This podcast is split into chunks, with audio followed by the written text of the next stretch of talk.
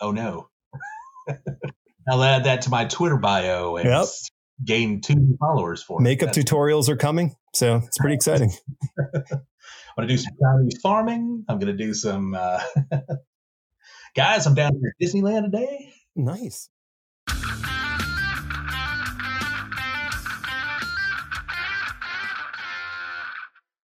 Hey, welcome. Last week was the, I guess, the first episode after Heroes, Heroes Con. And that was a wonderful weekend and had a great sort of hot wash talk with Jamie Jones. We're both fresh off the road. So it was a good off the top of our head chat about the show and life and work. And this week I had another person from the show, Josh Hood. Josh was a guest on the on the podcast. Wow, at least two years ago, if not two and a half years ago. So Josh has been a real great supporter of the show, and Josh is uh, an Atlanta artist who does some great books. He is just the professional. You know, you need a book done, you hire a person like Josh, and he gets the book done for you. And it's a great talk with him about the differences between digital and, and traditional drawing technique.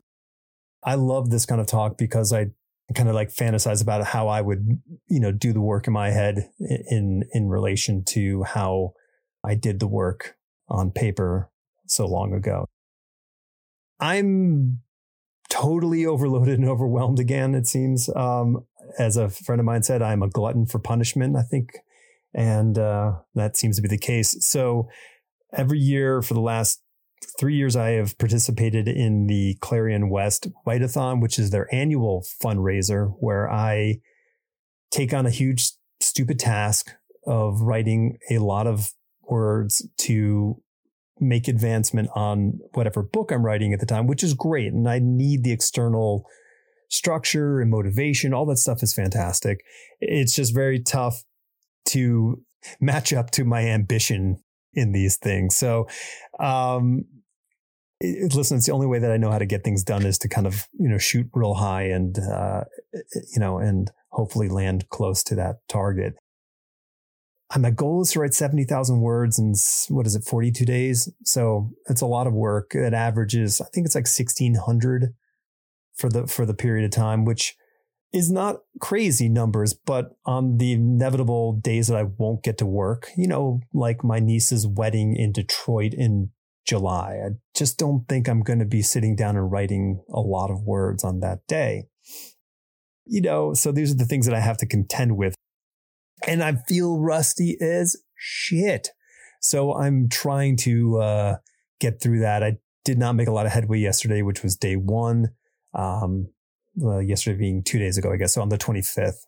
So for people who actually pay attention to dates, uh, that was day one. And I, you know, made a very modest beginning. And then today I did all right, uh, close to 1300 words. My goal is to get to 1500.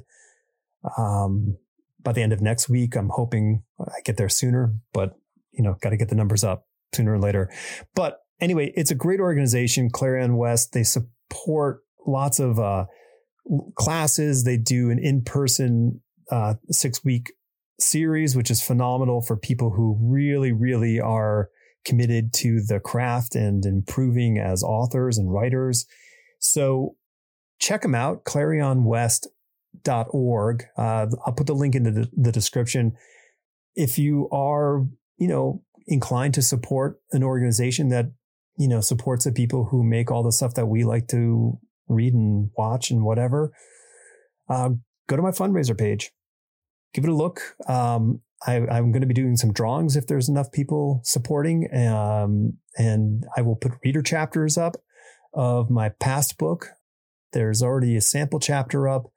You can read that, and maybe you'll make a donation. It would be great. Um, I'm, you know, trying to raise a lot of money. I mean, I say a lot, but two thousand bucks, which is not a not a small sum, but it's a lot to ask from others to donate. So um, every little bit helps.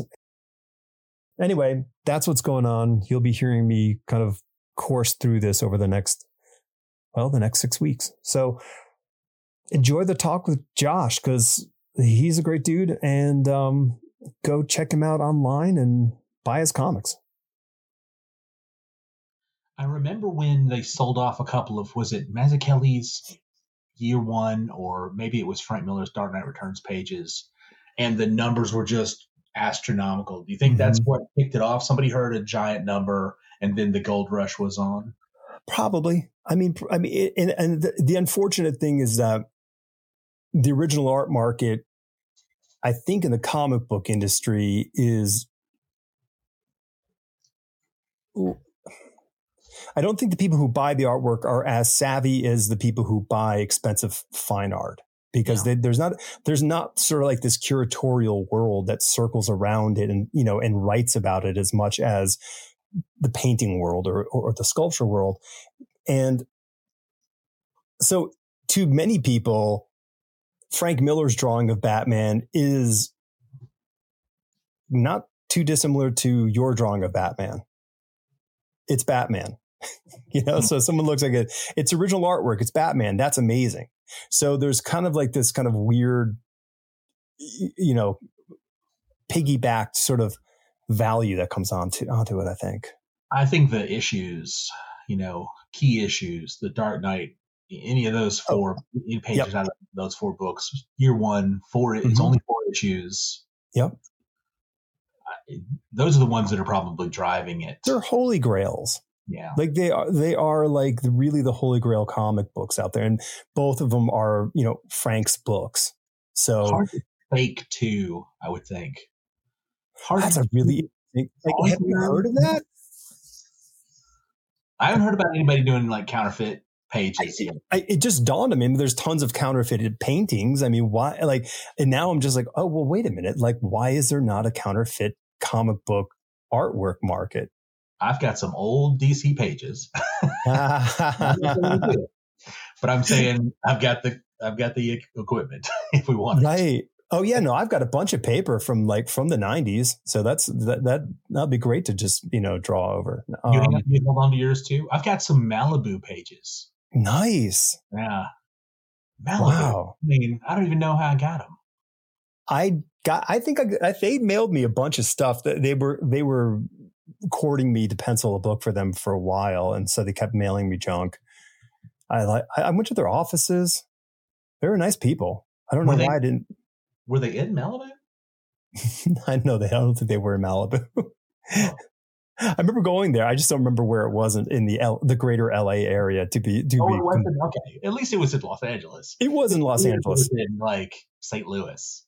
Yeah, I, I, had a very sort of like dreamy um, San Diego. I think it was 1994. It's just one of those crazy.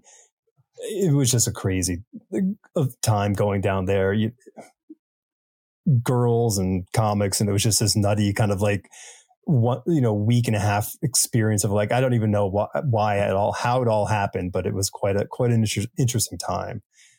Pool parties, it was strange. Um, but yeah, I went to Malibu. I remember going there, not to, to the area Malibu, but to the comic company. Yeah, company. Nobody remembers yeah. Malibu. Nobody remembers continuity. You remember continuity comics? Of course. Of course. Right. Yeah, of course. Listen, man, they did they did Toy Boy. Crazy. Yeah, yeah, Toy Boy and uh, Megalith. Mm-hmm, Megalith, and then they had that like assassin woman character. That was pretty cool. Miss Mystic? No. Mm-hmm. There was Miss Mystic. Streak. And Madman. Oh, right. Wow. Yeah. Oh, he had a prolific couple of years there. yeah. Well, I mean, like Mark Texeira was doing a ton of stuff for them for years. You know, before he before he went sort of full in over at um for the Punisher, I think it was. Yeah. Yeah. Well, I mean, yeah, I don't know. It, it, was, and I think I think if you you were in that sweet spot of the '70s that you love Neal Adams, like that was that was their market. Like if you dug Neal Adams comics and you missed them, here's a whole line of Neal Adams comics no. that he didn't draw. You know? Oh, it was stuff. But they looked close enough to Neal Adams, so you you you enjoy it. Um, yeah, did I tell you the, uh, the so my my my wacko not wacko but my just my sort of bizarre highlight from uh the uh from Heroes was getting in the um shuttle on the way back home to the to the hotel from the dead dog party. I get in and it was full, and I so I sat in the far back, so I'm like, you know, as many people can come in. And this gentleman sits down next to me, and it's Jose Luis Garcia Lopez. And I had been looking for him all weekend and never found him. And then on my last actual thing for the convention, we got to share a car ride and sit and talk the whole way back. It was ah, great. Oh, lucky so and so. Oh man, I mean that that really was a giant cherry on that whole weekend. That guy's the man. Oh, dude, I did everything I could to not fanboy out, and I'd rarely fanboy out, but it's freaking impossible. Like before I knew what comics were, I loved his work because he was the one who was setting the style for sure lunchboxes, yeah, the, the freaking style guide. Yeah, everything reprinted everything. I mean, he was like this, he was like this polished superhero version of Alex Toth. Yeah. Like you were like, you were, oh, okay. Like, like we get to see the super friends, but they look a little more badass and it's as dynamic as Gil Kane can be all in one package. And it was, you know, like his comics are just perfect. They're beautiful. Always perfect. Always perfectly proportioned. Uh-huh. Always Everything. together. Everything. How? Camera work, the camera work is perfect. perfect. All of it. Yeah. And his greatest work, in my humble opinion, will never be reprinted because of its, yeah, because of licensing problems. Yeah. I bought the first 14 issues of that off some uh, Mercari. It's some kind of like uh, yard sale web email, uh, website. Okay.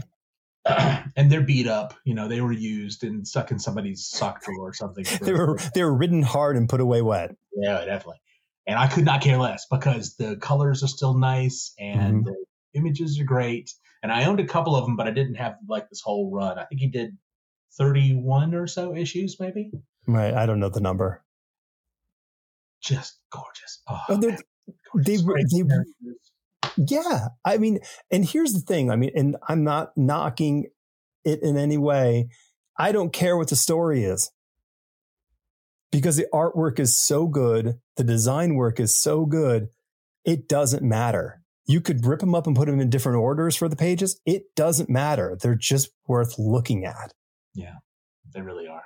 They're unbelievable. You could study them. I'd love to get a uh, how to draw comics the Marvel way. Only replace all the images. I mean, not that John Buscema was bad by any stretch of imagination. No slouch. Maybe maybe like the same thing, only how to draw comics the DC way, and then you sure. but black and white Jose Luis Garcia Lopez art. Yeah, that'd be an interesting thing to put on the shelf. There's there's a Kickstarter. We could have a Kickstarter, and we get people to pay for him to redraw how to draw comics the Jose Luis Garcia Lopez way. I would pay there is a not a small, not an insignificant amount of money for that. I would. I, would I think a lot of people. I think I think there'd be a fair amount. Of, you would at least get every pro. To, yeah, to, all the pros would be lining up for that one. Yeah, like there'd be like you know like two percent of the of the of the people would be like regular normal human beings, and the rest of them would be all the uh, comic pros and and ex pros such as myself. You know, be like I still have to see this. Forward by Kevin Nowlan. Um, who would do the writing though? Like, mm. who, what would be the DC equivalent of Stan? Well, that would that would have been Denny O'Neil, but um, yeah, I mean, it, it, you would have to get someone from that that world to be the the sort of uh, descriptor. I don't know. We'll we'll figure it out when before we put it up on Kickstarter. Okay, coming. Yeah, next coming year. soon to Kickstarter near you. we just have to convince them to do it, find a way to pay them to do the artwork. Uh huh. Put the Kickstarter together. No problem. No problem. Uh, oh, and licensing issues. Uh, done. there, got to talk to DC. You got to get them to yeah. okay. Or do we talk to Atari and have them just do Atari characters? I wonder who even owns. Like, does Nintendo own Atari now? How do we? How do we even get the license for that? I don't know. I mean, like I stopped playing video games when the Atari came out, so that was about that's as, that's as far as I got. Um, so I'm going to say we have to talk to Nintendo, but I'm sure it's like probably they each own half of it, so that's why it's an impossible thing. Like every so often, someone in those offices is like, you know, And then someone's like, that sounds like a great jo- idea, Bob. And then Bob co- reaches out to DC and they're like, no, thank you. And then it happens in the DC offices and, Atar- and Atari's angry. So they go, no, thank you. And that, and it, it just sits there forever. It's the best. I, I'm, I'm, even um, when DC reprinted their Who's Who, the giant omnibus, you know, they've got each cover is represented inside, plus the exterior, the big hardcover. Uh, they took the Atari Force characters off the exterior of the hardcover. Mhm. think they're all each on the they're still on the individual covers, but their names have been removed, like Dart and I can't Really? Okay. So, okay. Wow. So they're out of the book entirely. Okay, so I'm I'm going to have um, Michael Eury, the editor of Who's Who, on this summer. So I'm going to talk. I, Michael and I are ready to go deep on uh, on Who's Who because I have great I have great things to say about Who's Who. And a 45 minute conversation just on Atari Force. yeah, well, so far this is working out to be a 15 minute conversation. Um, and uh, yeah, but I definitely will. I will uh, mention that to him. I'm, you know, he wasn't involved in the reprint and the omnibus, but I'm sure he'll he'll have he'll have clarity on it for sure. I can't wait to see it. I always wanted to do one of those pages. I mean, that it was always the best artwork was in uh, Handbook of Marvel Universe and, and Who's Who. I always wanted to be a part of that. So okay, so this is so here's here's an interesting thing. So this is this was an int oh, man. So I was a freshman at SVA. You know, dreams of being a comic book artist dancing in my head, and I'm walking through the floors of the dormitory, not really knowing people, and there are these guys sitting down on the floor. And they're talking, and they ended up being comic book people. So I ended up hanging out with them. And then one day they're sitting around with the books and especially the the the Marvel handbook and they would hold up the the p- the page and the person sitting across would go oh Ron Frenz and they would name all the artists. You know so I'm 18 19 or whatever how old I was at the time and to me this is a superpower. Like you know like how can you be that on point with all these like different creators?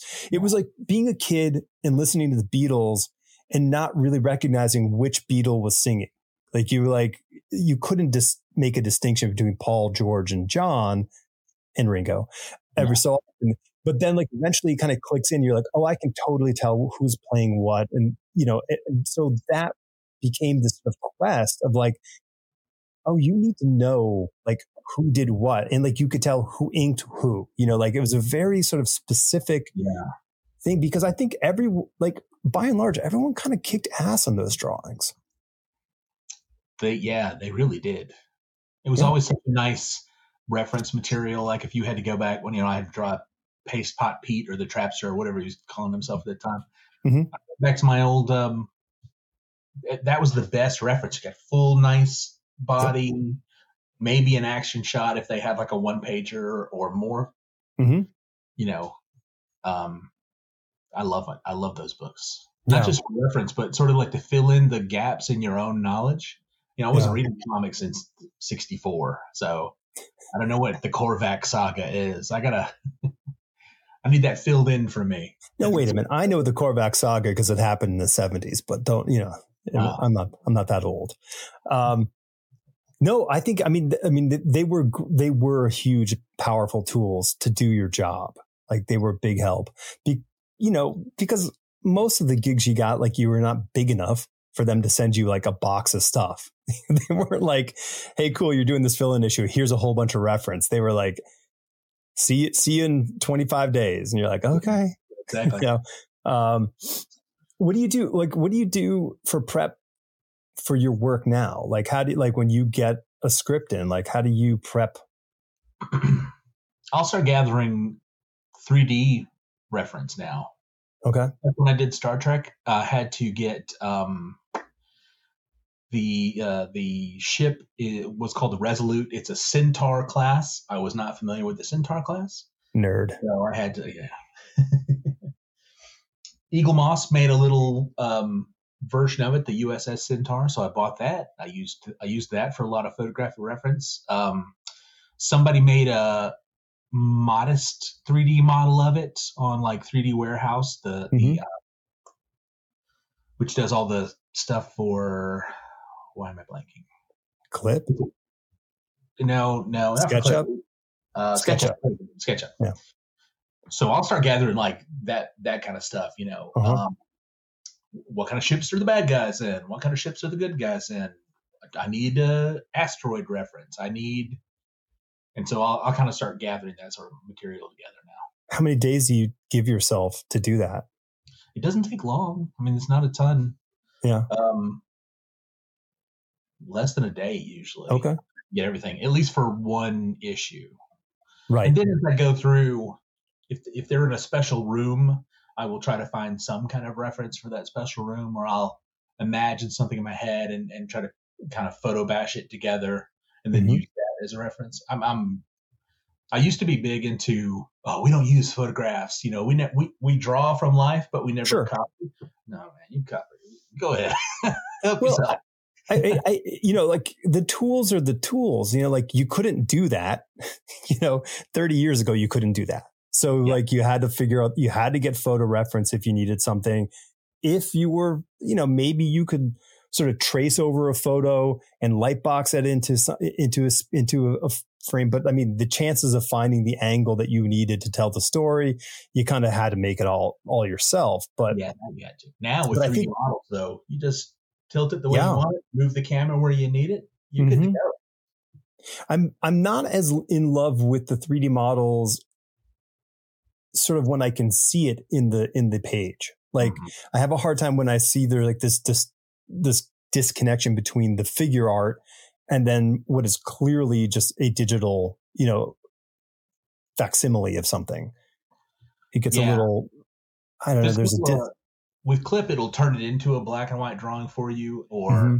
but those always you're right those look like mechanical Mhm. so i always have to draw it yeah.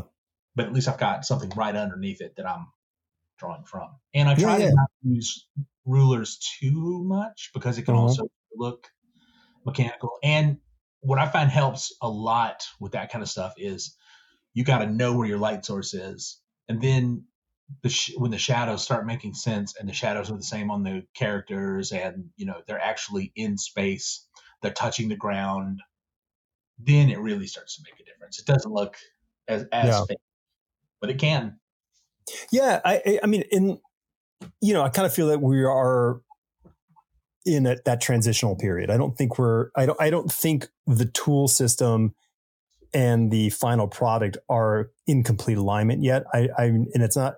I think the talent of the creators right now is overcoming the the gap right now. I think you have a lot of really talented people utilizing these these sort of very open ended tool systems to create artwork for these final you know final comics. But I feel that like probably within ten years, there's going to be a better tool at hand, which is going to make it even that much greater. Mark my words. yeah i think you're right I, i'll be interested to hear about and i'm sure it's already happening i'm positive it's already happening some pro who has fed their own stuff into an ai device. Hmm and it's spitting out like backgrounds or it's it's spitting out vehicles or crowd scenes. You know Mhm. not, not something a, a person's going to focus on for any more than a few seconds. Sure, and you get to pick and you get to pick and choose from that. Like I mean, like you can you can edit out what you don't want visually. Um, but that like to me seems like like I know like listen, I know that you know the the touching the AI third rail of art discussion. You know, like woe be it to us for mentioning the two letters, but like I think it's a tool. I think just as just as like maybe 30 years ago people would have been like what you're using a 3D model to trace something like you're not an artist. Like I mean I could see that language coming out of some somebody's mouth. sure Um I think and so I also think though that I, I could draw all of these things. oh, yeah, Do you know? I mean, yeah, it's cheating a little bit, but if I had to sit down and draw a car, I could draw a car. yeah. If I had to sit down and draw a building, I could definitely draw a building. I've done it a million times before.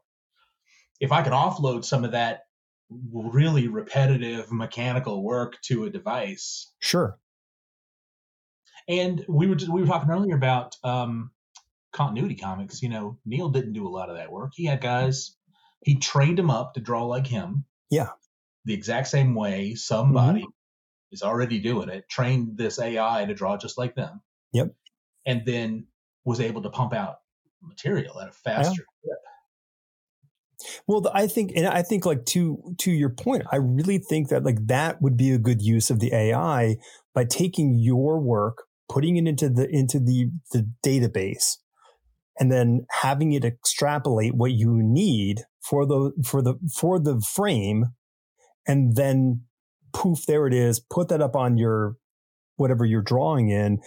Do your figure work the way you would do it. Don't even work that that's not part of the equation. You're just trying to make sure that you you have the framework to just move your page work along because you know going back to the you know to the art collection you know discussion earlier like I mean, most, I mean, I, I gotta say, like, I made comics for other comic book artists. Like, I drew as hard and as good as I could to impress my peers, not, yeah. not so much to blow a, you know, a, a fan away. Um, if that's a, that's a byproduct of the effort, fantastic. But the point being is that, like, they, they're there to, most of them are there to see Captain America. They're not there to see Josh draw Captain America. No offense to you or anybody else. I mean, very few people come with, you know, a, a buyer buying base. Yeah. Yeah. You know? So I, I mean, like, and what would you rather do? Spend 14 hours a day drawing a page or like seven? Yeah. Yeah. Yeah. yeah I know. I mean, I know people's hair's on fire about this, and mine too. I mean, this is definitely going to end up replacing human beings. I mm-hmm. would not, would not want to be a fantasy artist right now. Why would a book publisher ever pay another artist to do? Oh, we're going to reprint Ursula K. Le Guin's book. We need to get some cover art. no, the hell we don't. Right. Right. I mean, dragons. Give me a give me a couple of moons in the sky. You know, sure, two moons. Right. That makes that makes it fantasy. There's two moons. Yeah, get out two moons. Yeah, yeah. The ice moon and fire moon. There you go. Done. Um, How much? I mean, that would have been like a grand, two grand more, eh, depending on the artist you contracted to do that. Yeah. They didn't got to pay that money anymore. No. That's that that those are over. Yeah, I, I would I would totally agree with you. Yeah, it, it's a it's a. Uh, I mean, I don't want it to be. you know, like I think I, I mean, I, I, I mean because ultimately, listen, everything that we create is a unique thing, and while I you know I did say that the the acumen may not be there for someone who isn't you know vested in it but they can tell. Everyone can tell. Like they can see like something that's unique and special. Like unique and special isn't invisible. Mm-hmm.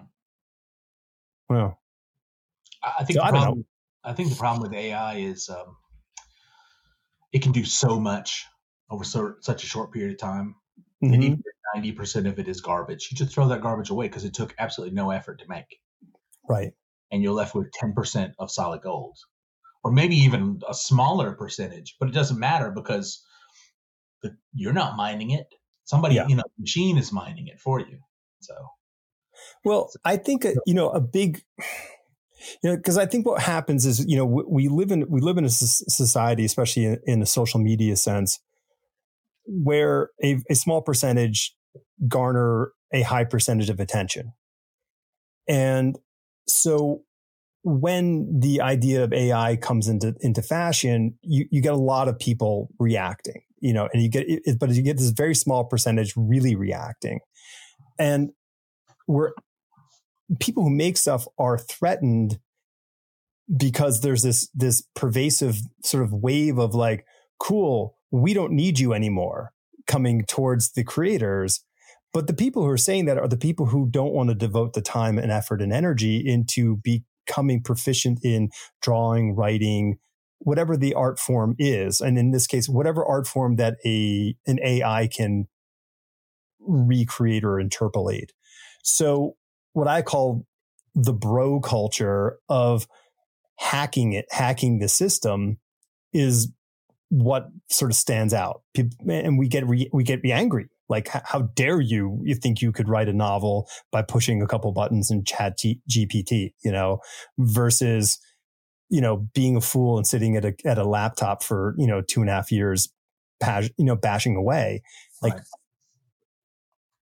I get it. I get that impulse. I'm sure if I was 16 and that this tool landed in front of me, I'd be like, I can do this. But you can't go get a job being the person who tells, you know, an AI machine to produce a painting for you. Yeah. Not yet, at least. Maybe Not in yet. two weeks. Maybe in two weeks. Maybe next month. Not yet. I know. I mean, that's the whole thing. It's always it's always not yet. Um, well, I mean, it's it, this thing is the steam engine. It's a it's a um, mm-hmm. an effort consolidator, right? It takes human effort and turns it into a mu- channels it down into a much smaller thing. So, mm-hmm. you know, you say who, who's going to be making the? There's going to be like one guy making all or, or girl or whoever person making one person making like all the covers for Penguin books because right. their workload is going to be so light. Do you know what I'm saying? Mm-hmm. You know, give well, me okay. give me text that looks like Saul Bass. Give me an image that looks like you know uh, a 1950s uh, noir novel. Uh, make it painted. Make it this. Make it that. Make it the other. Here's 15 versions of it. Oh, I like mm-hmm. that. Off you go. Right now now let's do some uh well you're i mean and it's funny when you're saying that i'm thinking like well that uh, that's already kind of happened in the in the book publishing business with the photo covers you know getting people in costumes and photographing people for the romance and fantasy novel uh, you know covers mm-hmm. that replaced the paint the hand painted pieces like it, it like it because they could do them for less money and it faster faster Right. you know, it, it only, t- it only took, you know, a day to, to cast, to get the clothing and to put him on a set and to take the shot. So meanwhile, you know, so and so painters and they're like oh, I'll have this to you at the end of the month. you know, like it's a, it's just a not, it's, it's just not, I get it on the numbers end, but it's, it's, you know, it's still heartbreaking. Yeah, it is. Yeah. So, what do you what are you drawing? Hmm? What are you drawing? Right now, I'm working no. on a. Oh, yeah. Is that what you're asking? Yeah, yeah.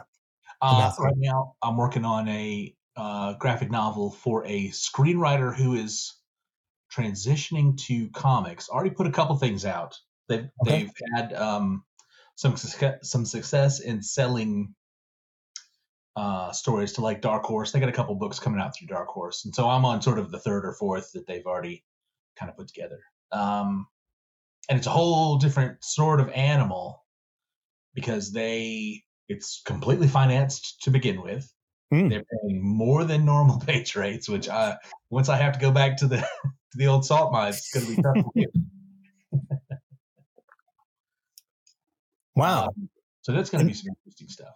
And this is wait, is this you said self-funded, uh, self-funded, or is it? Th- so it's not even through. It's not through Dark Horse. They've done work. This other person did work through Dark Horse. They but put now, the entire book, yeah. like five issue series or something, and then sold it to Dark to Dark Horse. Oh, okay. So okay, so pack made a package deal, sold mm-hmm. the package deal. Now going to make another package deal, and then go sell the whole package deal. Right. Okay. Wow. Completely different model. I love it. It is. It is. Well, it and, is. Um, I guess they had the they had enough financing. You know, this is a real. We've seen it a million times. You you make a comic, you license it, and maybe it gets made into something else, and maybe and probably it doesn't. Right. But there's a business in that licensing, mm-hmm. and these guys have already sort of got that that channel so they want to create IP that they can then turn around and sell.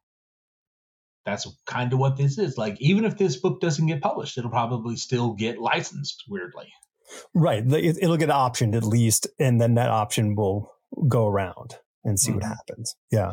Huh. every five years, I'll get a check. I'll, I'll get a from heaven check. I love those. yeah, for sure. How big is how big is the book?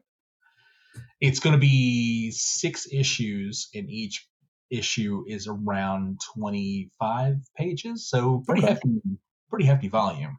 Yeah, yeah. And I'm only two and a half issues in. Okay nearing the midpoint, and you're uh, you're doing all the black and white work. Yes. Yeah. Yeah. I'm trying to mix in some tones too. I'm using this more as an experimental bed. You know, in the past, when I turn in pages, they just look like inks. Yep. Well, that's kind of you know. Now I'm doing more sort of uh, tone, volume, shading, that sort of thing. So but, okay, so I, oh, oh, let's let's dig into that because I, have I've seen that a lot so there's so comic book artwork has changed. Let's just be be straight up. It's changed a lot. It's become far more linear than it used to be because the coloring is far more tonal than it used to be.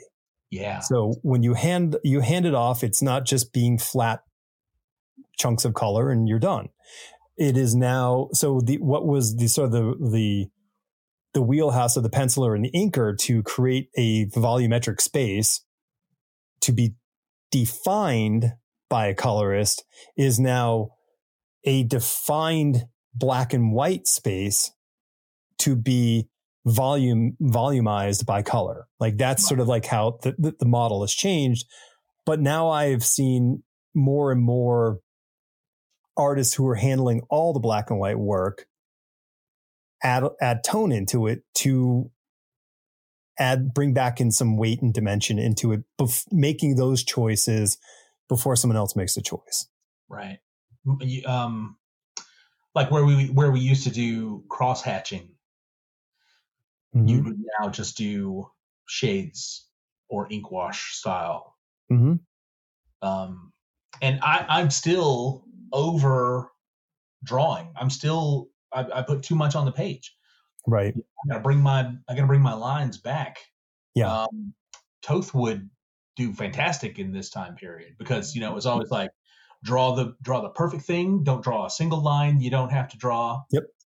Um, and I'm I'm struggling with that. I really got to start pulling some stuff back. Force you know do the outline first, then think about how much do I actually have to draw in here. Mm-hmm. And how much is just going to be color or kind of get flattened? You know, um, a, a, lot of a lot of books now are doing sort of um, atmospheric perspective. So you're you're dropping the, the, opacity of like the background characters, mm-hmm. and you put a ton of detail into them because they're just going to be grayed out anyways. And so. The the nature of the job has changed, and I can't imagine how tough that is I, am all digital. My workflow is start to finish completely digital. Right. It must be tough to do on paper because at a certain point, if you want to do this kind of volumetric stuff, the shades and stuff, you got to get that paintbrush out. You got to figure out your mm-hmm. and you yeah. can't screw it up on the page. Otherwise, you've yeah. messed up a day's work. You know what I mean? Oh yeah, I know. yeah, I mean, it, you know, and you see the people who can just like do an ink wash, like, and it's beautiful. You know, you, you see Dave Johnson just grab the brush and just put out some nice ink wash over his drawing. You're like, God bless you, Dave. You, you're, you're one in a million, buddy. Um, I but love, you, commissions. I love seeing it on commissions. Yes. screw up a commission, you've lost like an hour. Right. Right. Yeah. A, a page is a very different, you know, bargain. Um, well, and, and that's, I mean, that, you know, once again, you know, kind of talking about the tools. I mean, the digital tool, listen, it's a commercial job. Comic books is a commercial job and the digital tool affords you the ability to produce, you know, at a high, high rate. Do you, do you feel, do you feel there's like a different, a difference in your process and thinking and how you approach stuff you know, on the digital platform versus, you know, piece of paper? 100%. I yeah. can spend a lot less time doing layouts, first of all, because I can always like grab pieces, scale them up or down, move them around. You know, nothing is set in stone ever mm-hmm. at any point in the digital process. Nothing is set in stone. Where on paper, you get it down, you start laying that ink down, it's there forever. Yeah. Um, so if I decide later on I don't have enough room for dialogue, just move it all up, delete whatever was underneath it. Sure. Easy, easy. Um, also, I never on paper you can't you have to think in positives all the time. Like you're trying to keep negative space in mind. Uh, like what am I trying to think of? Um, the way the sun flares around an object. Let's say you're mm-hmm. staring at the sun and it's coming out from behind a mountain. And so the the brilliance of the sun is going off into the sky, but you also have where it's it's burning out the image of the edge of the mountain. Yeah. You would have to in in the old days, you'd have to like find a way to draw that and represent that. Yeah, you got to get the razor blade out. Yeah. Now you don't. You right. draw the mountain exactly how you want it. Then you start subtracting the pieces that you don't need, or you mm-hmm. use some kind of filter or texture or a radial line or, or you know a million whatever things, or slap a lens flare on it, or you know God knows. sure, sure. Seventy and, millimeter. Use a seventy millimeter. Don't use a thirty-five. And being able to draw in the negative like that helps with a lot of characters. Like uh, uh let's say Venom when you're drawing Venom, it's a mainly black suit with a lot of small open details. If you're having to decide where all those details are in the beginning when you when you draw it and then you ink it, and now you got to go back and oh well, I he need a little more shine on the head or a little more shine on the back or something. You got to go back with white. You got to repaint it. In digital, you don't you, you, know you fill the whole thing with black and then you start carving out the eyes and the mouth mm-hmm this and the that, and oh, that's too many veins. Oh, that's not enough veins. You know. So being able to work in reverse is, I think, one of the most important tools digital gives mm-hmm. you. Being able to being able to fill it all and then come backwards. Right. But then I've always got to be thinking forwards, and I can't mm-hmm. overdo it. You can never overdo it in digital. Yeah. I, you might, you know, I feel when I sit down and draw, you know, on the Cintiq or on the iPad, I I don't get the same sensation of I always when I'm when the drawing was working well with the pencil on paper, I almost felt like I'm sculpting. Like I could feel yeah. I could feel the dimension in the body of what I'm working on. And I don't feel that same sort of connection to the form when I'm using the digital tools. And I don't know if that's just, I don't have the hours of that, or is it, is it a different part of our brain that is working? I don't know. I've had that same sensation though, where you know the drawing that you're putting on paper, the way the pencil is hitting the page, mm-hmm. you, know, you are very connected and you know that oh, this is the right line. I couldn't have drawn it any better at this point right. in my yeah, I, have I've had that sensation before, and you're right. With digital, you don't really get that. I guess because it's so, it is so fungible. You can you can just adjust it on the fly at any time. You don't you're not pushing yourself that I have to get this absolutely perfectly correct every time. Yeah. I should use. Uh, there's another tool that I don't use, and it's turnarounds, like facial turnarounds. I have a my worst failing as an artist is consistency, especially when it comes to facial features. Like I think a long time ago, I learned how to draw a face for the side, and mm-hmm. I learned how to draw a face from the front, right, and I learned how to draw a face from the up. But it wasn't drawing the same face. It was like this is the technique for the nose this way. This is, but they weren't the same. Mm-hmm. I should use digital more to do these kind of turnarounds because I could do a sheet of turnarounds, bring it in, you know, for whatever position I, I set the position first, bring in my turnarounds, mm-hmm. move the page. Oh, this is how I, this is how he always looks here. Right. I was like this. Uh, kicking myself for just now kind of thinking of that. Well, well, that but that but that goes back to that earlier part about the preparation for doing the issue. You know, like if you spend a day getting all your reference, is that another half a day of getting the turnarounds together? Like, I mean, it.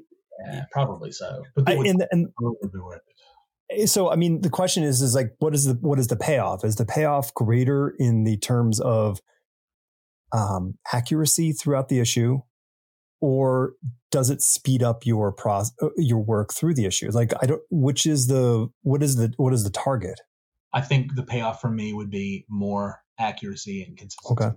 Because people never talk about consistency of like uh, body form or you know, oh, he drew this hallway three different times, three different sure. ways, three different panels. That it's always the face. He didn't look Yeah. like himself. Oh, he doesn't look like himself. Because people are Yeah. looking at the faces first when they're. How many how many seconds do they spend on a page? You know, if there's light dialogue, it's going to be 20 seconds. They're looking at faces. They're they're Yeah. recognizing faces. And Well, it's what we look at, right? yeah. So for me, I, that's something I really got to kind of shore up and work on. That's that's my weak spot right now. Yeah, I know. That's, I know. I mean, I think. I mean, once again, I mean, I think all the tools. You're making me have flashbacks to actually having to draw turnarounds for uh, licensing projects. You know, like okay, we need. You know, we need to send them turnaround so they don't mess up what this stuff is supposed to look like. And you'd sit there and draw characters you have no idea about and make them three. You know, around about. Um, yeah, but that's. I mean, it. I mean, that was always a thing. Staying on model. I remember that being a very early thing hammered into the into my head you know when learning to do comics was you know cap's got to look like cap on page 1 page 12 and page 20 like Yeah. we can't can't look like somebody else or his cousin maybe maybe she ends up looking like his cousin for a couple couple panels Yeah. Sometimes the sometimes the head is, you know, like 10 eyes tall. Sometimes it's 15 eyes tall, and the jaw is Right. like long. Yeah. yeah Stay on model. That's I heard that so many times, especially. But I there was no way I was going to do that when I was drawing like Marvel and DC stuff because I was terrible. Only now at this advanced age do I do I even care about that kind of stuff. right Do I want it to be good? Yeah, I mean, I mean, listen, uh, the, you know, there's a giant clock ticking over your head every day when you sit sit down to draw comics, and it's really, really tough to because you know, you listen, we all know what our shortcomings are, and and or we see them glaringly staring at us on the page when we've ground, you know, our way through an afternoon of drawing, and then we go, oh my god, it's it's it's, you know, uh, help! It's again. Yeah, yeah. It- It's. I mean, I think there's a. I don't think I. I, I don't think I ever had the self awareness to be sort of straight up always honest with myself to get better on certain things. I think I just kept going. Well, I got through it. I'll just keep getting through it versus really kind of forensically examining my efforts and se- seeing how I could evolve things because it was just like I know how to do it this way. They're called training scars. So if you if you learn how to do something a way but it might not be completely the right way of doing it, but you got through it, you're like "Uh, that's how I do it. And you have these training scars and it takes a lot of effort and our brains are rewired to add the new one and we all know that effort and we want to avoid it at all costs because we want to keep you know keep moving forward rather than going back Right. yeah I I tend to try to, and I don't always, but I tend to try to make that effort. I love comic book creation reference materials like the Scott McCloud books, especially making comics. I think that's the most important of the three. If you're doing the job, Mhm. and not just trying to understand it. If you if you're actually doing the job, making comics is the best of the three books. Uh, I got the all the DC, you know, the comics guide to creating comics. The Okay. the digital one that Freddie Williams did years ago. I still go back to, and refer to that because it's still got good ideas.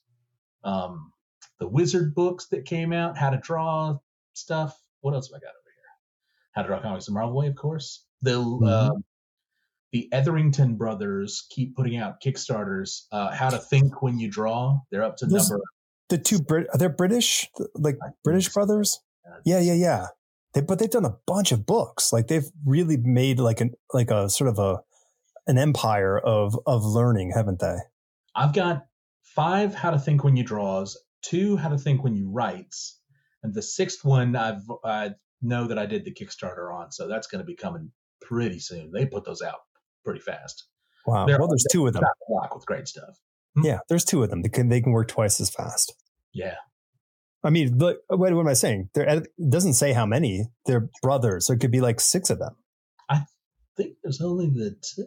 I'm saying, but maybe they don't show the other four. Yeah. Oh, they're the guys doing the the printing yeah. and the publishing and the shipping.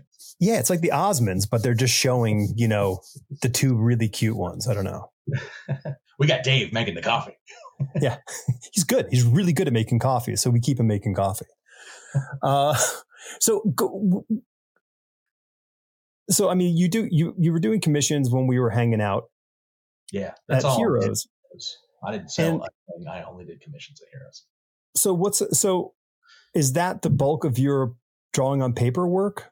Yes, it absolutely is. And I huh. got a, I got a couple of commission reps. Shout out to Jeff and uh, Bobby. and, oh, I met them. They were sitting at the end of the table, right? Mm-hmm. At the row? Yeah. yeah. okay. All three of the guys, I was sitting next to uh, Matt and Eric. I'm blanking on their last names. Um, we were all, they are all our representatives. Mm-hmm. And so they kind of bunched us together and we were just talking to fans and selling art and making new stuff. It was great. I loved it. Right on. Yeah, I mean, it's really, it's really. I mean, once again, I mean, I, I I'm fascinated because it didn't exist. you know, when I was doing this, I love that. I love that there's all these reps. I love because the idea that someone is offloading some of the really just gruesome part of the work, which is getting the work. Yeah. It's great. I'm happy to give them 10% because A, they're charging more than I would have charged because mm-hmm. I don't know the value of my work. But since they're tied into the business, they know what people are willing to pay for my. Well, they're, on, they're not emotionally tied to it either. Right. And uh, they just constantly are like updating my list. Oh, here's three new ones we picked up this week. You know, here's a couple oh. more for when you get a chance. And I've probably done, I don't know, a couple dozen Okay. now, and I haven't even they haven't even been my reps that long. Wow. And they That's took. Uh, I did. A, I, I went to Myrtle Beach, and it was a week off, and all I did was draw on paper. I was drawing like a bunch of Spider-Man stuff because I knew we had this live show coming up, the um, Comics Art Forum, Comics Art Forum. Is that right? CAF, something like that. They have a live show where people show up and they'll sell original artwork. Maybe pages. I, I didn't see any pages that day, but it was like, you know, drawings and stuff. We sold through the whole lot. I thought I was going to mm-hmm. take them heroes with me. Nope, they're all gone. They're all sold. Um, wow. So just having these guys get me into like finding an audience for me mm-hmm. is a small price to pay, man. oh, for and sure. And I have a, um, aside from them, I also have a comic book agent now too, Luis. And he's got he got me the job I'm on now. He got me the Star Trek job I did before that. He got got me the job I did before that. I got killing it. Wow. Was that with Heather Antos for Star Trek? Mm-hmm. Nice. Awesome. What an absolute. I remember. Uh, so I remember. I remember an agent approaching me uh, maybe 95, maybe, I don't know, somewhere around there.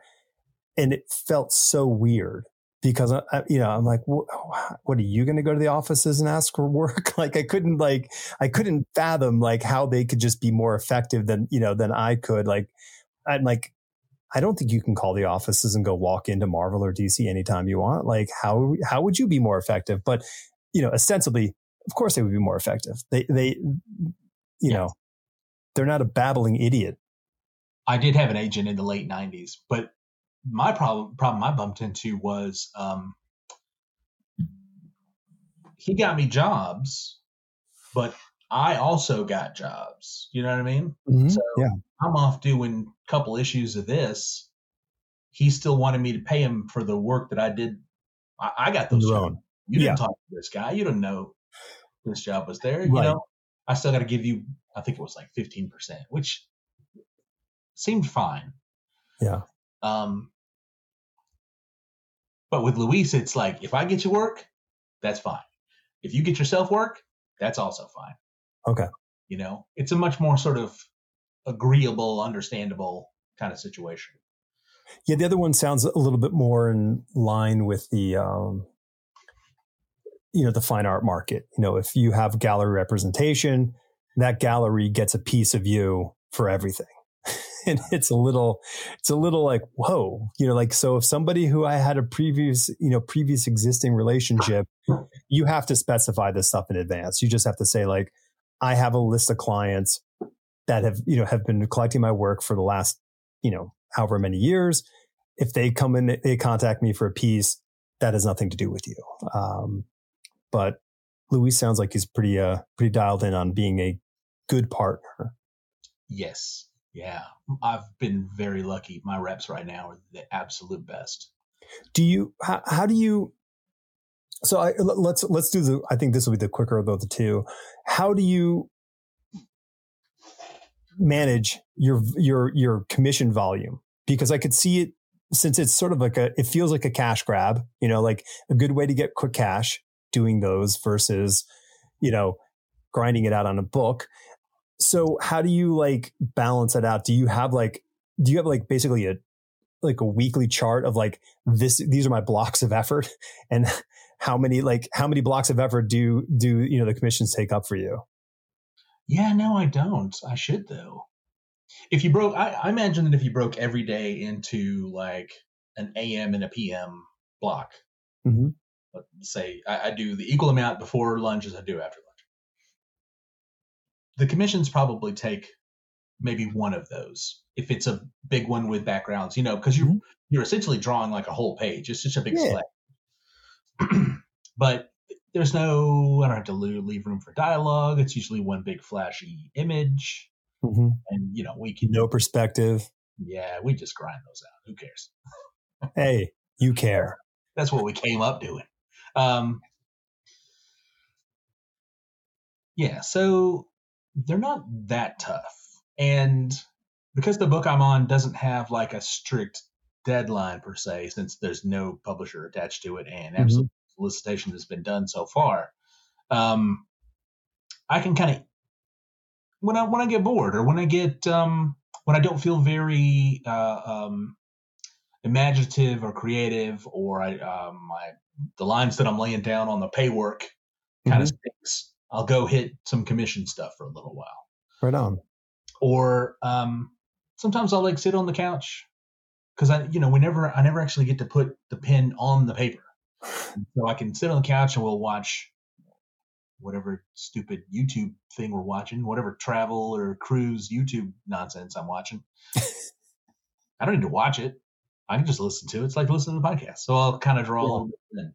Um, it hasn't been a problem yet, though. okay volume hasn't gotten to the point where it's keeping me from doing the things that I need to get done.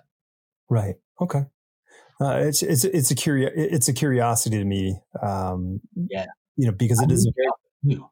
It's a business. important. I, I missed that last part i'm sorry what I say I needed that. I need that outlet. It's been Yeah. very good for me to draw different things and to be able to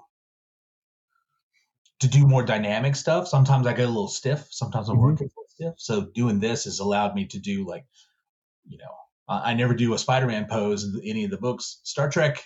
I love Star Trek, but they're all standing straight up and down all the time.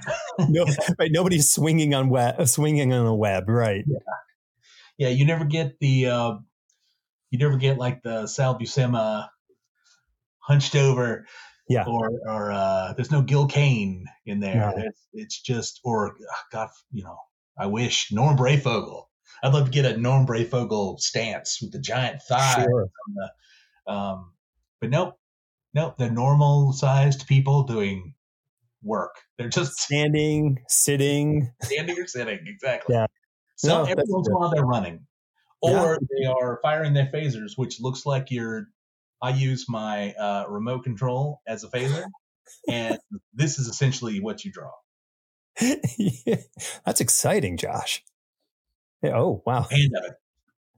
Hands are out. It's really exciting. Um, so okay, so then the, the other one, the, the the parallel question is dealing with the agent and projects.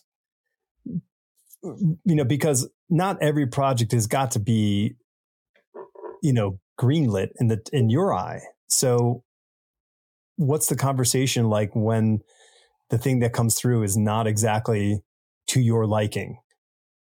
Ha- hasn't happened yet. Okay. Yeah.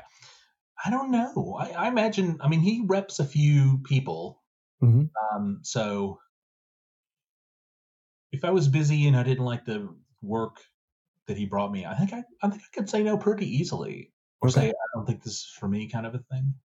Mm-hmm. I was gonna say no to the last Star Trek book because I I was working on a different, really really long form book, and I didn't think I would have time.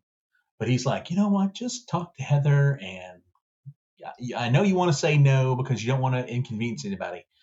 Talk to Heather and see what the schedule's like. Let's work out a schedule. And so he talked me into having that conversation with her, and um, and she did too. And next thing you know, it all works out.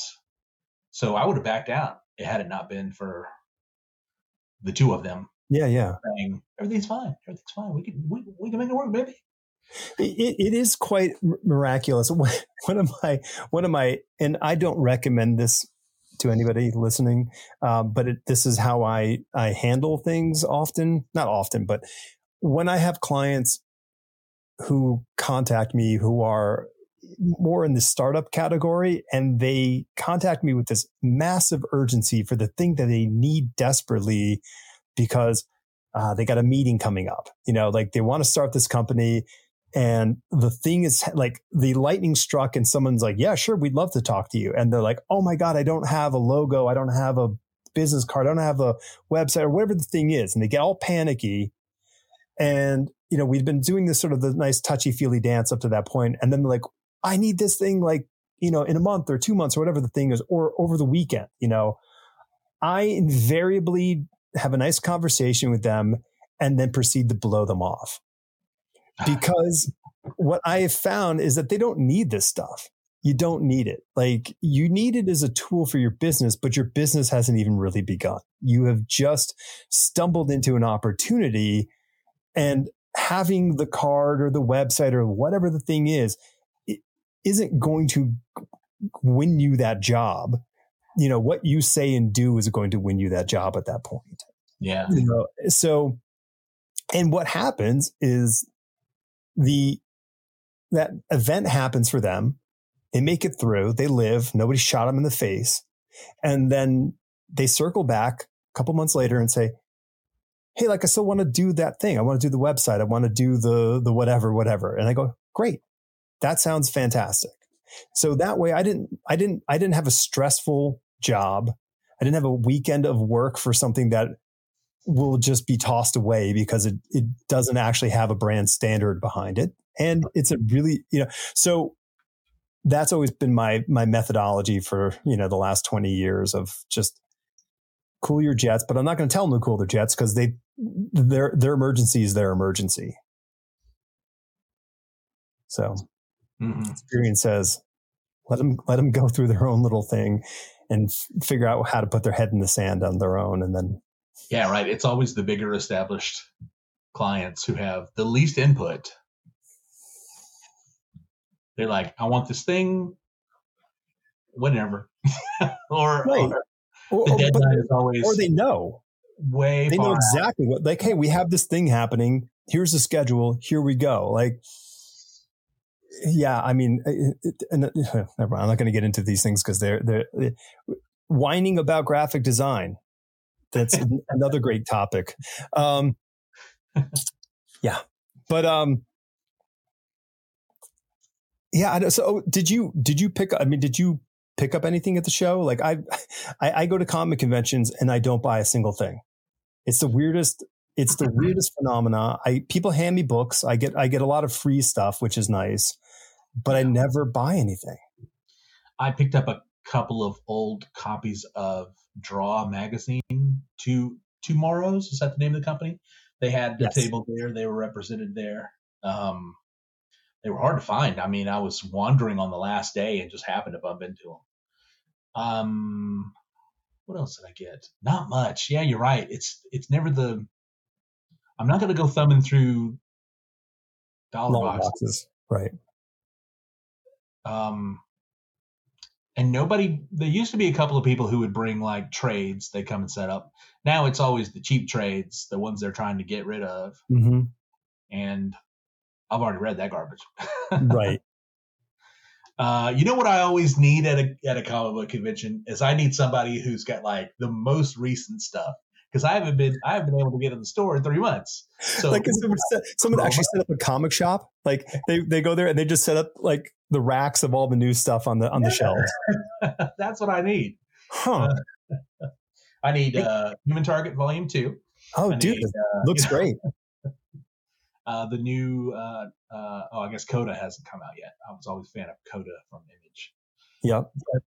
That's the stuff I need. I, I've Yeah. already filled up the back issue stuff. I do every once in a while. I will go hunting for the books that I remember as like my first books, Hmm. my earliest memories of books. My first, the first two comics I ever owned were a like a Daredevil issue and a Dazzler issue. Cool. Because my dad bought one for my one for me and one for my sister. My sister didn't give a crap about it, so I kept them both. So she didn't like Daredevil. Yeah, she, she Daredevil. He knew where the he knew what the audience he was reaching from. Uh, and you know, like a couple of issues of Swamp Thing and Yeah. a, a Captain America, but a very specific, not a good Captain America, but a very specific Captain America. hmm And so it's easy to find that stuff. They're all you know, three bucks, six bucks, no big deal. But one of the earliest issues I owned was the Silent GI Joe Oh, Issue. 21. Yeah. And I didn't realize, I was too young. I didn't realize Sure. how important or how different or how unique it was. hmm Try finding one of those readable for less than a hundred bucks. You can't. It's tough.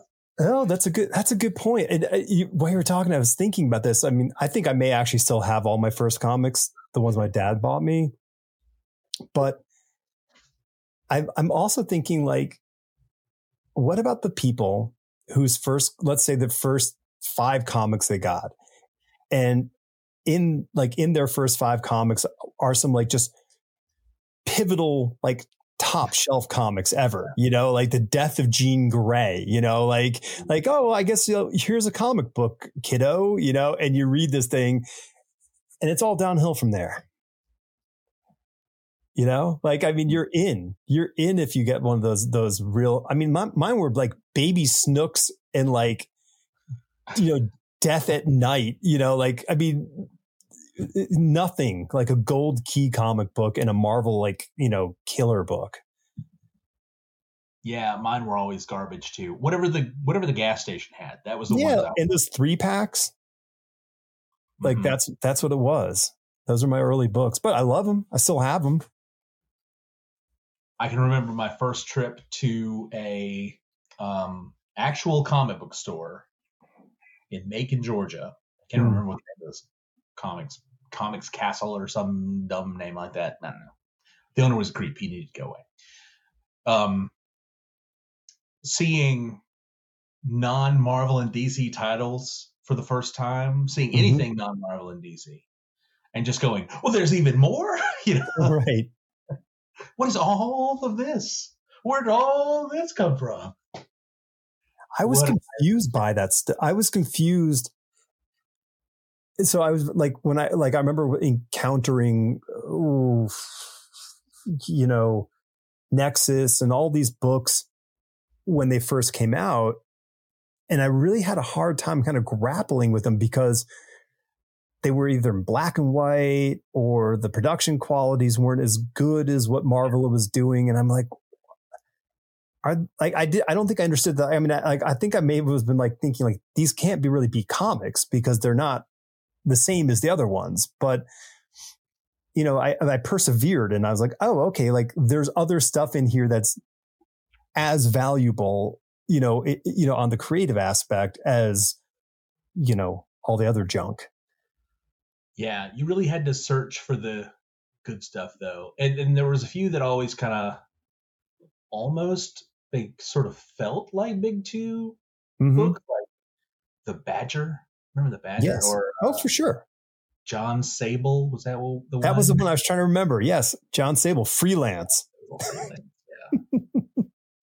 they felt like real books. Yeah. No, first comic first first comics was putting out some pretty solid stuff. Kamiko, like they were really kind of making they were they made books that looked the production looked like Marvel and DC, but the artwork and stories, except for Jon Sable, because it was Mike Grell. I think he was since he was went basically from DC over to do that. But a lot of the stuff like had like these cool vibes, you know, like Matt Wagner and all these people who clearly had a different way of drawing. Like I, I had Star Wars stuff by by Chaykin, and I had other comics by Chaykin, but I don't think I locked into Chaykin until he did American Flagg. Right. And then I'm like, oh my god, this is the best thing ever.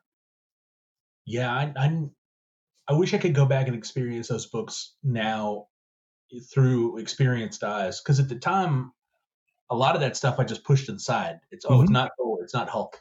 Right, right. I'd love to go back and see a lot of that stuff now. And I, Yeah. you're right with like black and white. Sometimes you'd crack open a book, and you could smell the ink just bleeding off that page. It didn't Yeah. smell like other books. It No. smelled like it had just been printed in some dirty. well, they they were done. I mean, those so those books must have been done offset printing, so on sheets, and then they were cut, ganged, and trimmed.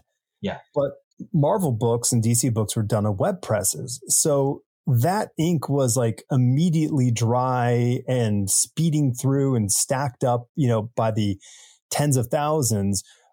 While the you know the, that black and white Nexus issue was printed in you know volume of two thousand or three thousand, and and it, you know it's, it was a very different thing. So that that ink was much heavier on that on that surface. So Yeah.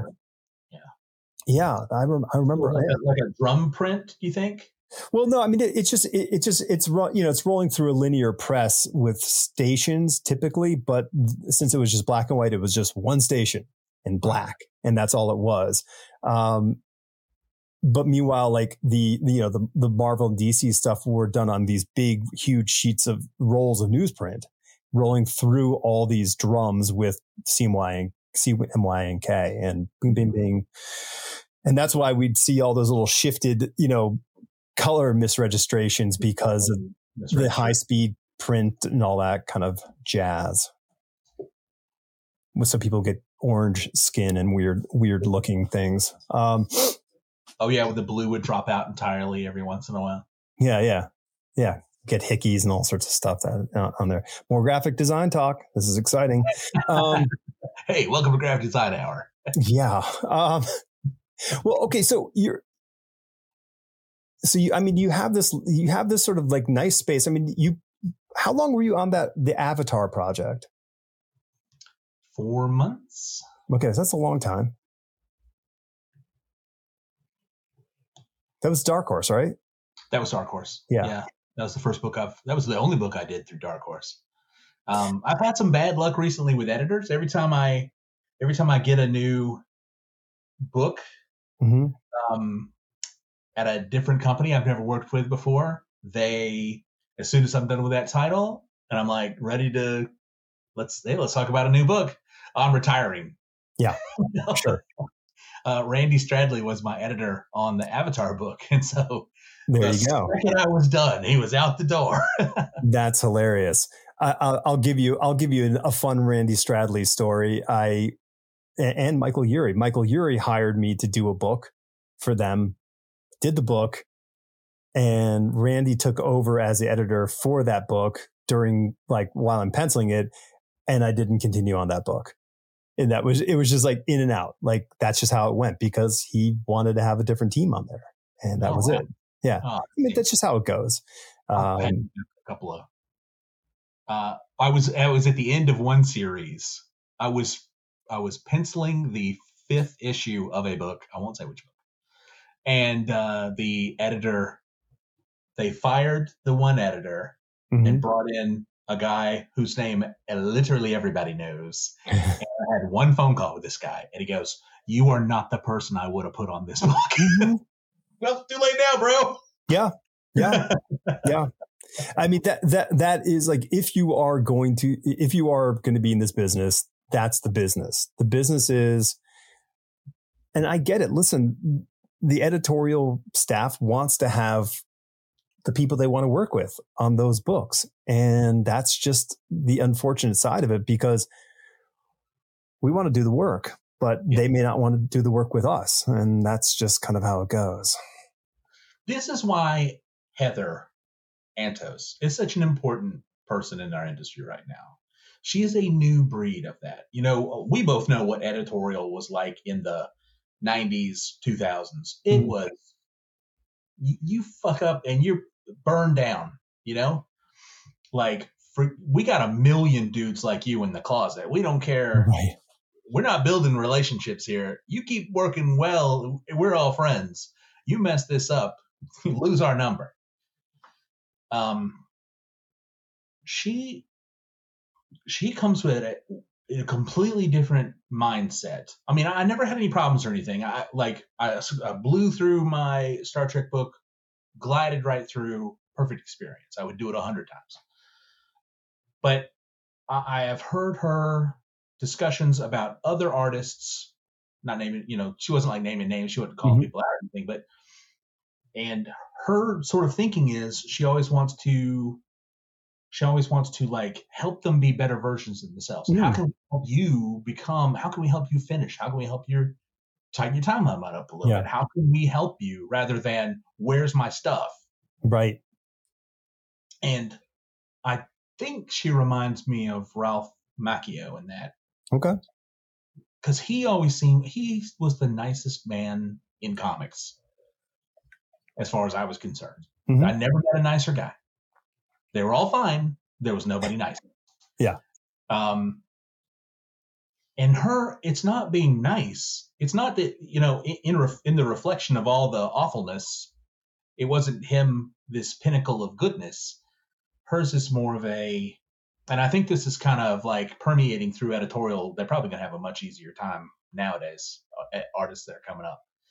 Hers is a more like rising tide lifts all boats kind of mm. uh, mentality and, and as a baseline mentality you know what i mean? Yeah. I, I think it's, I mean, I mean, don't, don't we all want to have that person, you know, in our line of, of you know, or, or people in our career who are there to help the process, move the thing along, not just get the thing done, but to really foster what that next level could be in somebody. Really shepherd it. Yeah. Ooh, that's a great word for it. Yeah. Yeah. Yeah. So that it comes out the, the best you can get it in the end. And that's, and that's just better for everybody. Yeah. You know? No, and I think that I think that's right. I mean, because I think you know, you sort of your the one and done kind of approach is a little painful. Um, that puts a lot of, that puts a lot of pressure on everybody, and it and I think I think I think a more open communication process is is super helpful for all parties involved in in this thing because I mean it's you know everyone's doing this alone in a room, but it would be nice to know that you are not alone. Yeah. Yeah. Yeah. Those one and dones. It, it's such a shame. I never got a chance to do a really long form, like a year, two years on a single title. Right and I always wanted to. If I'm going to do yeah. it, I'll have to do it myself. But you, you know, you can't finance that. Even like Kickstarter books, you know, the biggest you can do is 90 pages, 120 pages. That's still only six issues worth of content. Totally.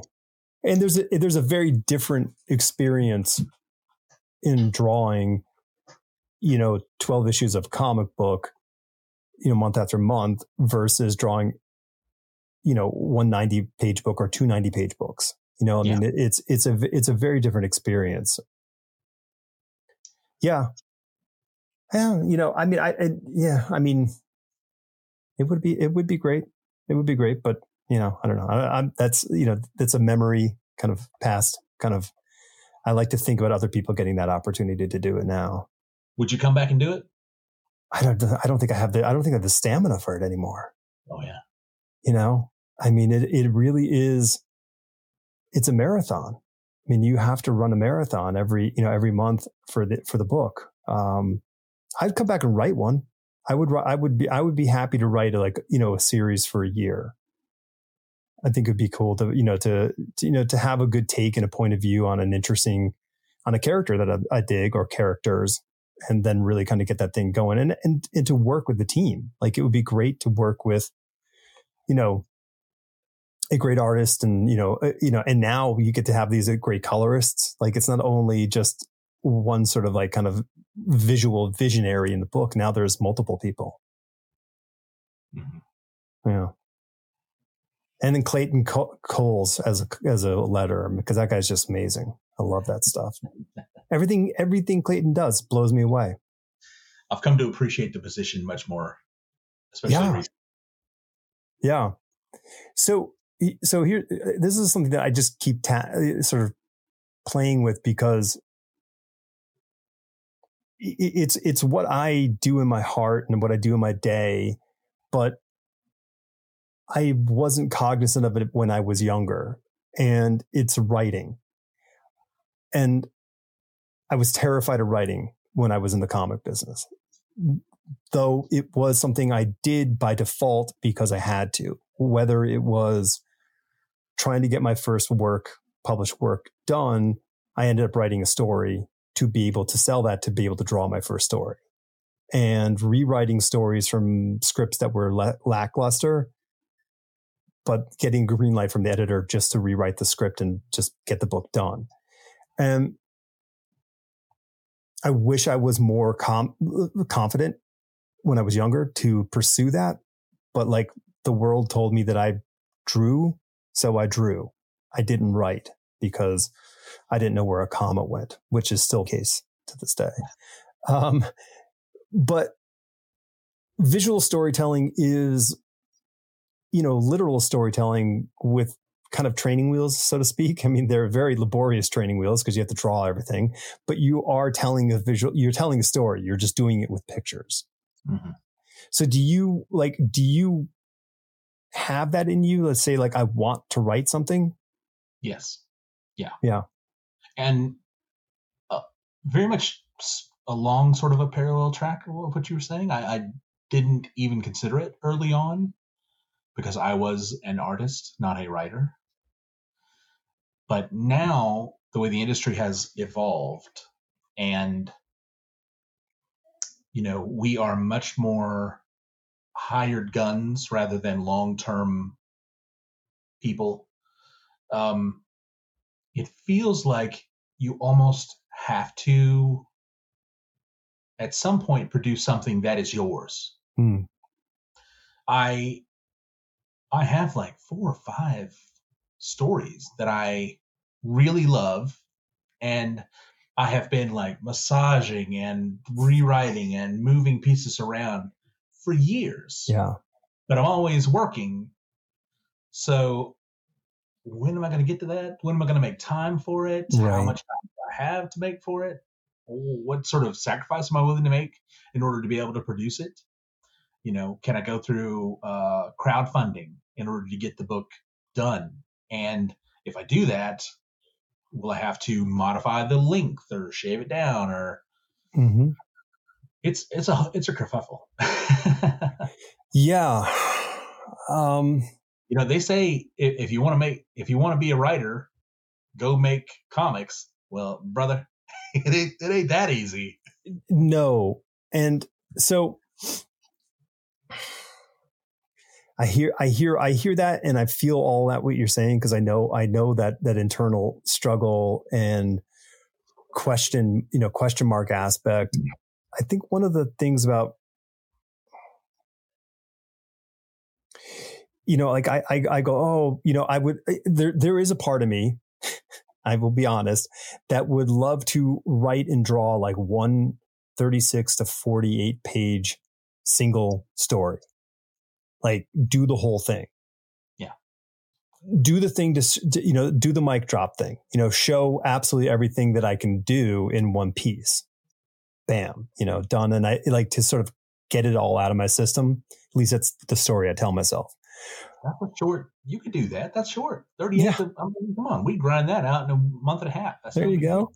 um, but the one thing i can say for maybe help you reframe it is you could possibly consider doing it but not drawing it.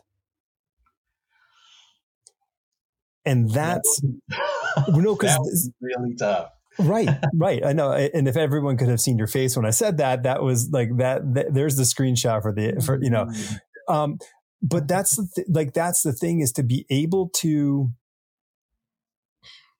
you like you can't draw the comic that you're drawing right now and draw another comic at the same time that you're writing. Can't do it. But you could, like we were talking about those blocks earlier, you could devote a few blocks to getting the scripts done. And you get the script done. And then there's yeah. somebody, and then somebody else can actually do the, we, as we know, the, the heavy lifting of drawing something. Alex, I don't know if you know this, but uh, artists in our industry are notoriously unreliable. I've never, I've never noticed that when it comes to to emails, et cetera, and so forth. Yes, I know what you're saying. Yeah. well, ah. But like, so like, because like the the big, the, here's the interesting thing is like, we're not scalable. You know, the only way we can become scalable is to you know, like Neal Adams became scalable because he built a studio that emulated what he could do. Yeah. And, you know, the work that we produce is scalable because it's printed in multiples and it's distributed and it's sold. So that's great.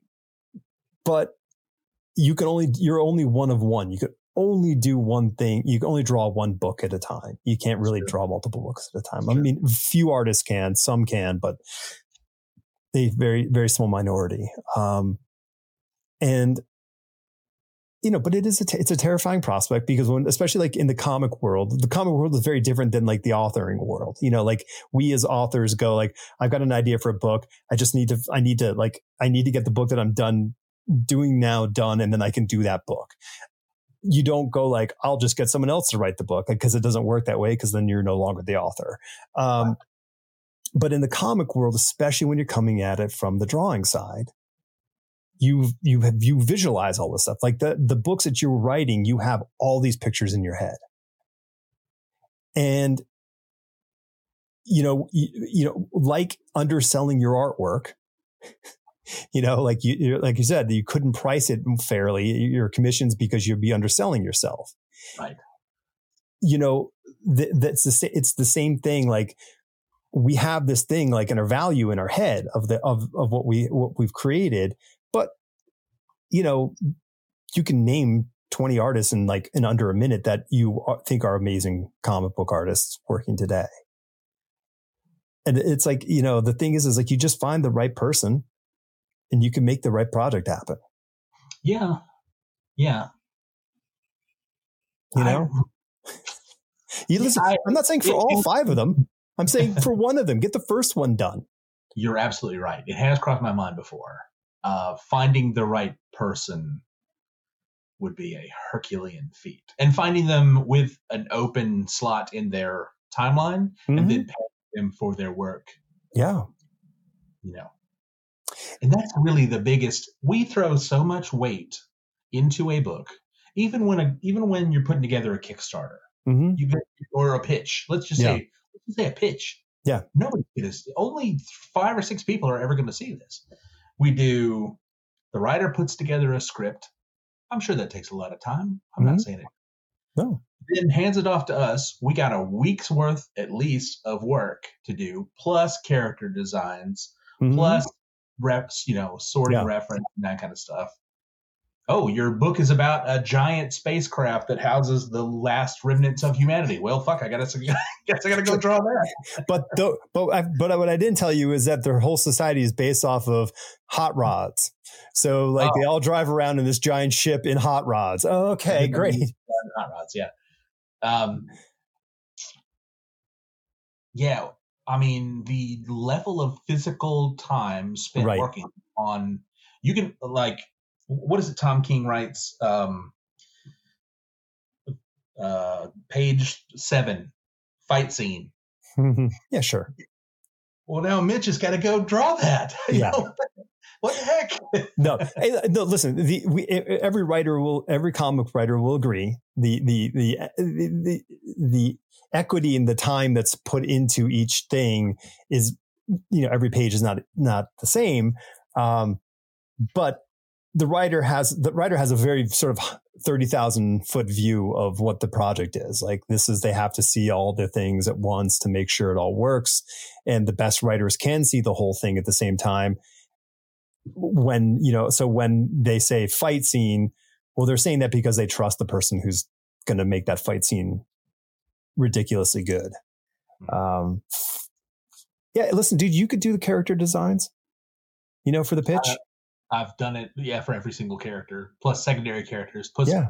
dead people. I've done right done designs for people who will only ever appear dead.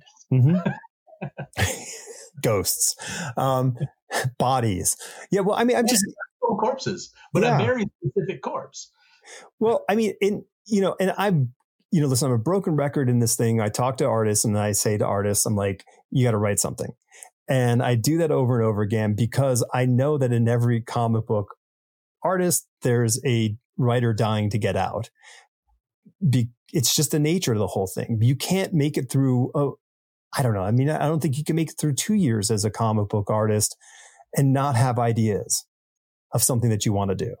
It's just kind of how it goes. Yeah, I think it took me longer than that. I think it took me a while to kind of wise up to I can do this. Yeah. You know. Yeah.